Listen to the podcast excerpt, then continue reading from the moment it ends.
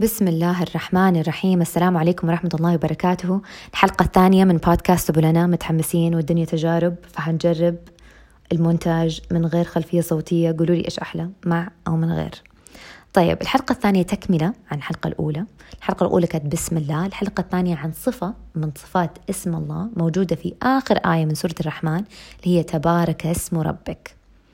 ما معنى تبارك اسم ربك؟ أو ما معنى البركة؟ صراحة ما أعرف عنكم أيها المستمعين الكرام ولكن أنا لما كنت صغيرة وكنت آكل تشيتوز ودوريتوز ما قبل أنه نعرف أنه في مسرطنات وملونات وكل هذه الأشياء وصار في وعي وكنا ناكل وضميرنا مبسوط. جت لي معلومة صاعقة في الفسحة من إحدى زميلاتي. كنت باكل التشيتوز الأحمر عرفتوا لي يصبغ كل أصابعكم أحمر؟ وجت لي هذه زميلتي قالت لي آه إلحقي أصابعك. إنها سنة وإنه الرسول صلى الله عليه وسلم بما معناه كان يقول طبعا يعني تخيلوا طالبات أطفال بنات بما معناه يقول إنه ما تعرفي أي فتفوتة فيها بركة. طبعا أنا ما أعرف إيش يعني بركة يعني في ذاك العمر بس أفتكر كنت أقول آه طيب أنا أصلا احسه مرة لذيذ إنه أصلا طلع أصابعك بعد الشيتوس okay سنة جمعي حسنات. أنا كنت أتعامل مع الدين كأنه سوبر ماريو. آه يلا جمعي قروش جمعي نجوم بس إن شاء الله في حلقة ثانية نتكلم عن هذا الموضوع. المهم فكبرنا ويا رب نتمنى إنه عقلنا وتفرجت على فيديو لنعمان علي خان الله يوفقه يا رب وينفع به ويبارك له عن البركة. فقال إنه البركة فيها ثلاثة تعاريف في اللغة العربية. التعريف الأول أو المعنى الأول إنه الثبوت الشيء يثبت بمعنى بركة البعير أو بركة ماء. هذا معنى أو هذا أول معنى محتمل. ثاني معنى من النماء والزيادة فوق التوقع أو فوق المتوقع.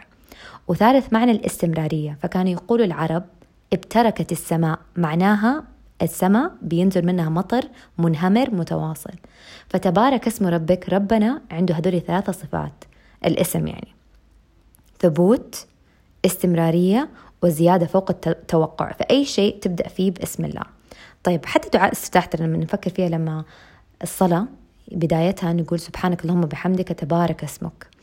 طيب كيف ممكن نطبق هذا كلامك عرفنا فكرة تبارك اسمك. شفت فيديو لعمر عبد الكافي كان يقول إذا زاد يقينك بالمسبب واستخدمت اسمه المتبارك قلت الأسباب. كيف يعني إذا زاد اليقين قلت الأسباب؟ يعني مثلا أنت تبي تحقق حلم تبي تحقق مرادك وشايف هذا شيء مرة صعب ومرة كبير ومستحيل ممكن ربنا سبحانه وتعالى يبارك لك في هذا السبب الصغير ويخليه ينمو فوق المتوقع ويجيب لك النتيجة اللي أنت تبغاها من غير ما أنت تبذل هذا الجهد الفظيع. فنختم هذه الحلقة بوصف الله وصفه عيسى عليه السلام في القرآن وندعي يا رب لنفسنا. يا رب اجعلنا مباركين أينما كنا. يا رب بارك لنا في أعمارنا وشبابنا وصحتنا وبارك يا رب لنا في هذه الحلقة.